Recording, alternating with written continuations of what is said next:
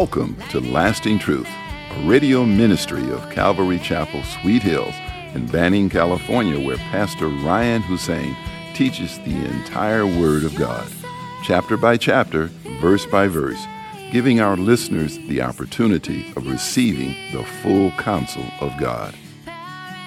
In today's program, we are studying the book of Second Corinthians, chapter 3.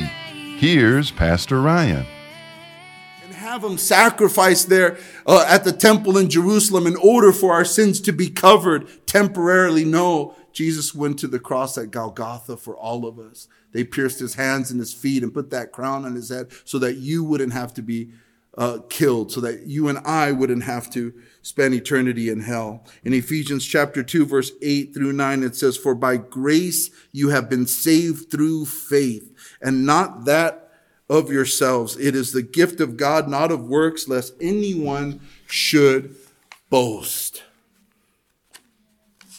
The new covenant.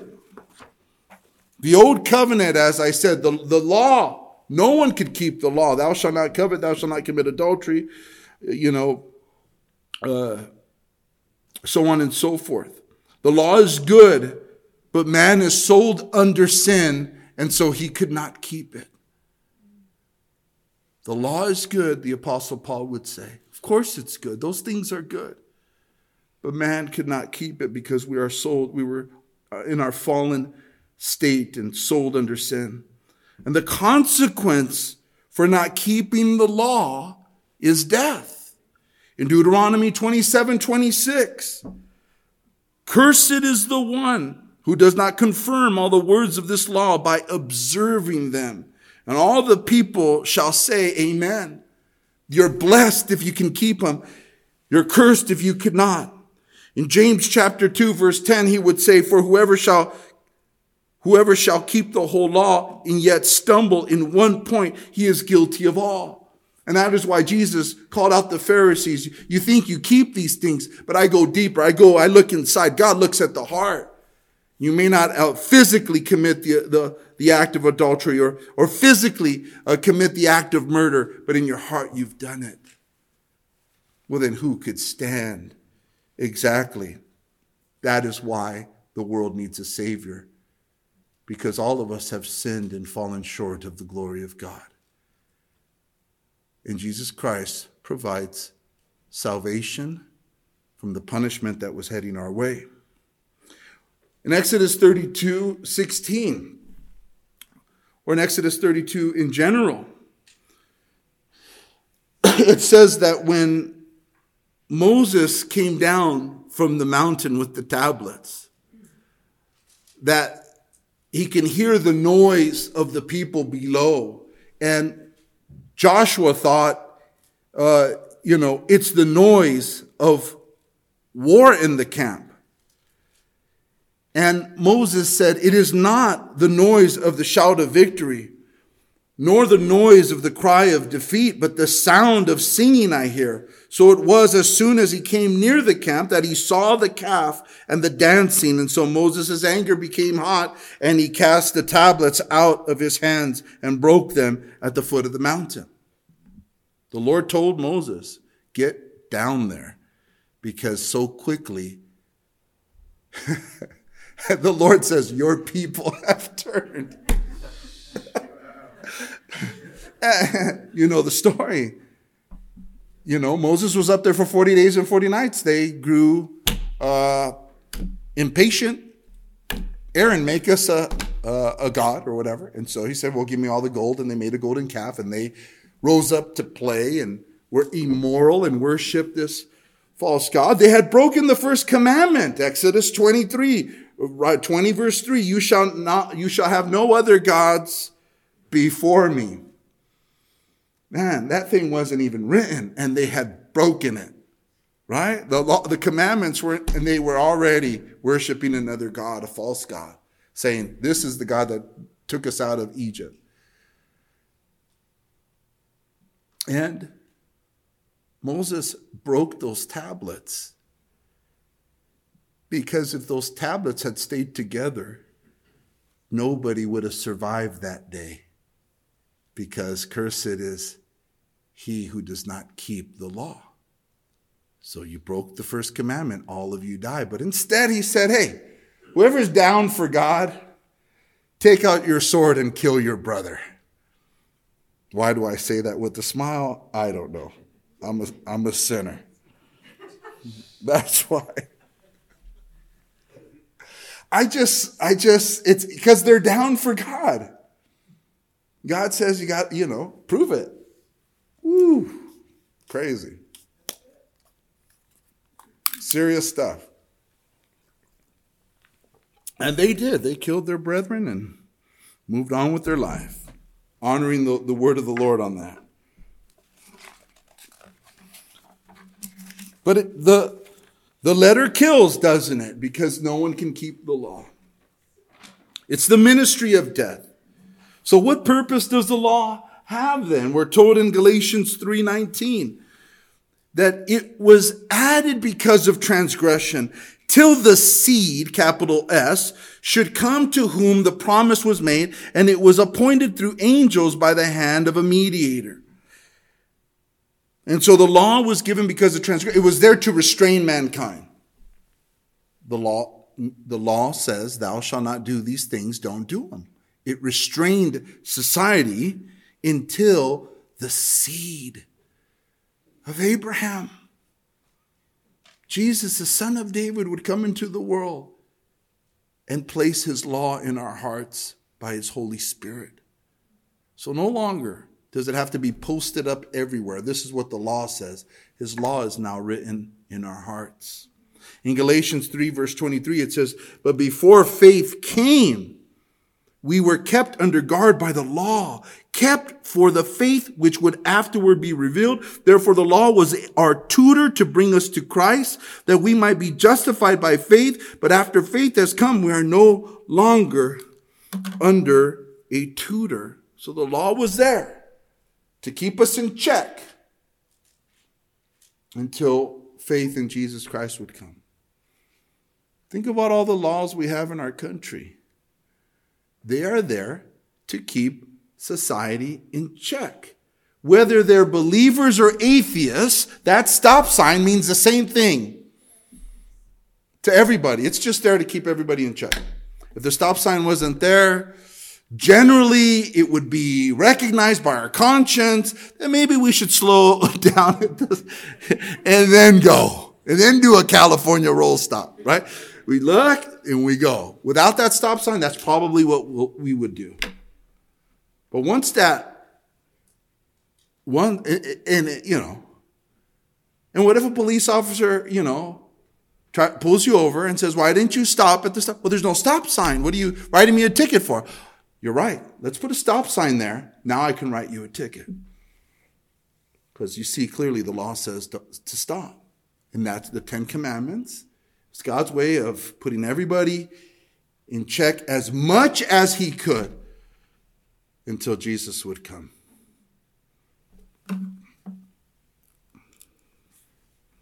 The law of God was given to man in order to restrain him. And this was prophesied by Jeremiah 30 131.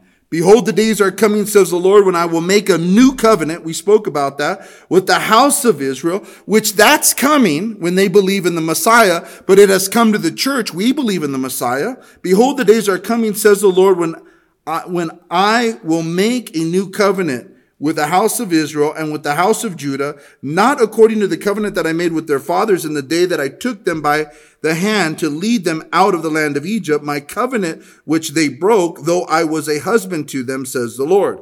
But this is the covenant that I will make with the house of Israel after those days, says the Lord. I will put my law in their minds and write it on their hearts, and I will be their God, and they shall be my people. No more shall every man teach his neighbor and every man his brother, saying, Know the Lord, for they all shall know me, from the least of them to the greatest of them, says the Lord, for I will forgive their iniquity and their sin I will remember no more.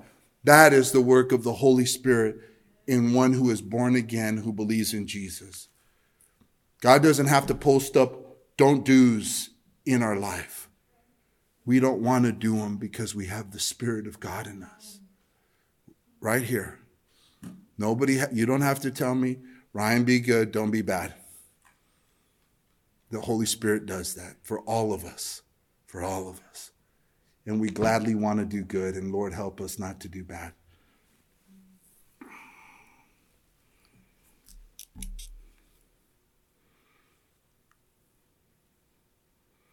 But if the ministry of death written and engraved on stones was glorious, so that the children of Israel could not look steadily at the face of Moses because of the glory of his countenance, which glory was passing away, how will the ministry of the Spirit not be more glorious?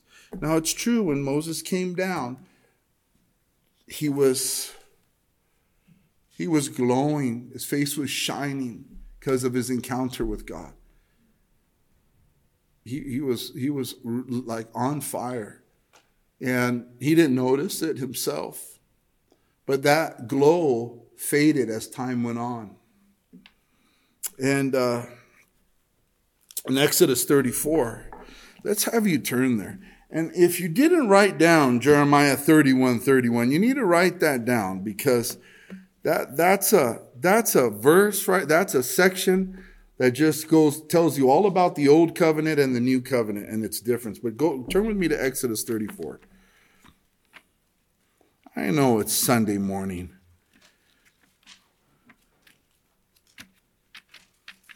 Exodus 34.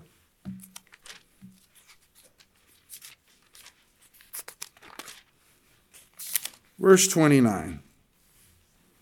Give me an amen once you were there. Now, it was so when Moses came down from Mount Sinai, and the two tablets of the testimony were in Moses' hand. When he came down from the mountain, these are the second, the second tablets. God, God rewrote them on second tablets after he broke the first. That Moses did not know that the skin of his face shone while he talked with him. So when Aaron and all the children of Israel saw Moses, behold, the skin of his face shone and they were afraid to come near him. Then Moses called to them, and Aaron and all the rulers of the congregation returned to him, and Moses talked with them. Afterward, all the children of Israel came near, and he gave them as commandments all that the Lord had spoken with him on Mount Sinai. And when Moses had finished speaking with them, he put a veil on his face. But whenever Moses went in before the Lord to speak with him, he would take the veil off until he came out and he would come out and speak to the children of Israel whatever he had been commanded. And whenever the children of Israel saw the face of Moses, that the skin of Moses shone, face shone, then Moses would put the veil on his face again until he went in to speak with the Lord again. And so when his face shone and they saw him, he saw that he knew he shunned because of their their responses to him, right? Hey, you're hey, bro, you're glowing. You're like radiation. Stop. You know, you're just oh oh, and then he would cover himself. But the but the apostle Paul gives us more to the story. Trip out on that, right? He gives us more of the story here in our um, in our text. He says, "For if the ministry of condemnation had glory." The ministry of righteousness exceeds much more in glory, for even what was made glorious had no glory in this respect because of the glory that excels, which is the glory of the new covenant through Jesus Christ. For if what is passing away was glorious, what remains is, is much more glorious. Therefore, since we have such hope, we use great boldness of speech, unlike Moses, listen to this, who put a veil over his face so that the children of Israel could not look steadily at the end of what was passing away, but their minds were blinded. He literally tells us commentary on Exodus 34 right here. Because it doesn't tell us in Exodus 34 that he put the veil on so that they wouldn't be able to tell that the glow was fading. I, Moses. Come on, Moses. It's okay. You just got to go talk to God some more. But he just he just covered it so that they would think that he was still glowing. Hi, Moses. I love him. And he's the meekest man who ever lived other than our Lord. So that's saying something. There's hope for all of us. But uh, it was fading. Not so with you. Not so with me. It's more glorious than even Moses. And this is why even Jesus said, out of all the men born of woman, John the Baptist was the greatest prophet who ever lived. But he who is least in the kingdom of God is greater than him. Why would he say that? Because when Jesus ascended, died, buried, rose, and ascended, remember, he, or before he ascended, he breathed on the disciples and said, Receive ye the Holy Spirit.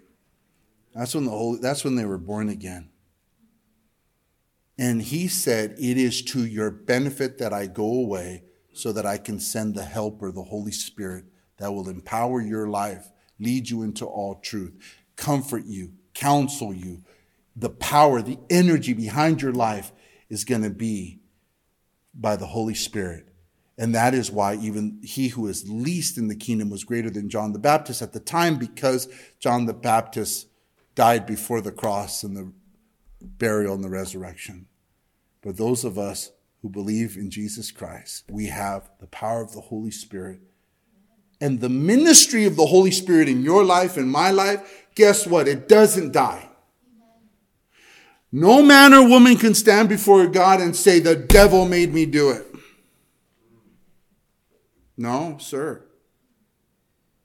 You had to step over the body of Jesus Christ, you had to step over the Holy Spirit, God the Father, and you had to say no to the ability that God gave you to resist it in order for you to fulfill the desire of your flesh. It is a different time for those of us who have faith in Jesus Christ. We have the Spirit of God in us that gives us power over temptation, over sin, and over death. He, we, we can be completely and are completely different people now than we ever were before because of the Holy Spirit. Turn with me to John 3, please. John 3, verse 5. John 3, verse 5 we know that Jesus here is speaking to Nicodemus and he says, Most assuredly I say to you, unless one is born again, he cannot see the kingdom of God. Nicodemus said to him, How can a man be born when he is old? Can he enter a second time into his mother's womb and be born? And Jesus said, Most assuredly I say to you, Unless one is born of water and the Spirit, he cannot enter the kingdom of God. That which is born of the flesh is flesh, and that which is born of the Spirit is spirit. Do not marvel that I said to you, you must be born again. The wind blows where it wishes, and you hear the sound of it, but cannot tell where it comes from and where it goes. So is everyone who is born of the Spirit. Man, I love Beaumont for that, and I love Banning for that. That wind this morning, it may bum some people out, but to me, it reminds me of the power of the Holy Spirit in our lives rushing wind. The ministry of the Holy Spirit does not die. We are told by God that the same Spirit that raised Jesus from the grave is the same Spirit that dwells in us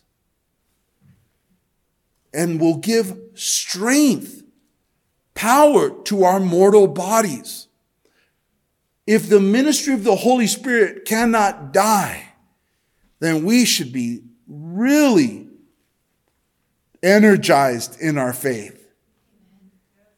Energetic, diligent, obedient, joyful, peaceful, loving, forgiving. All of these things we should be.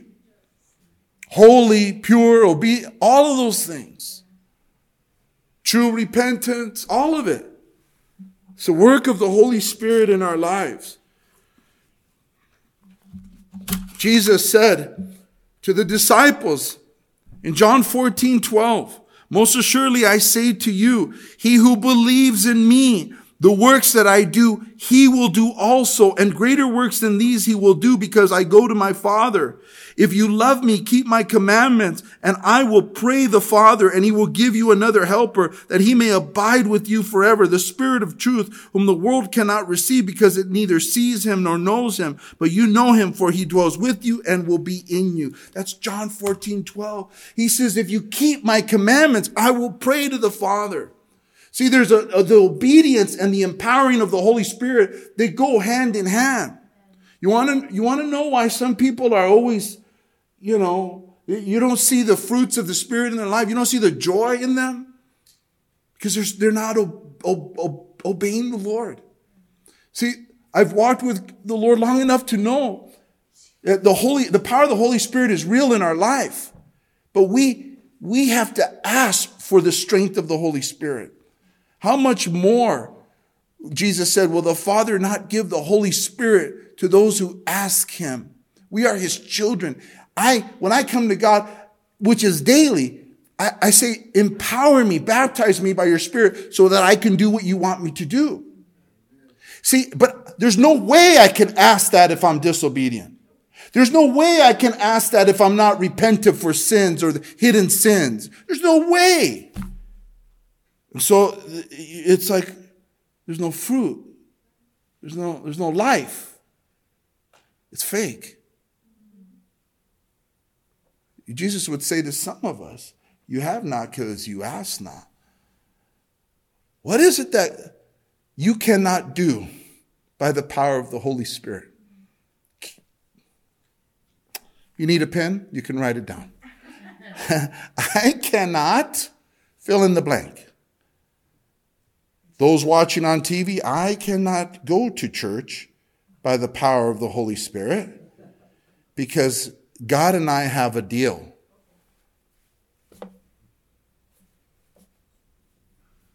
Hmm.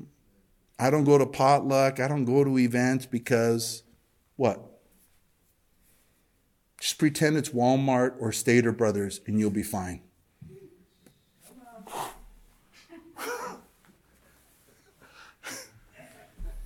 Just saying, there's people there. Just pretend that we're that, and you'll come.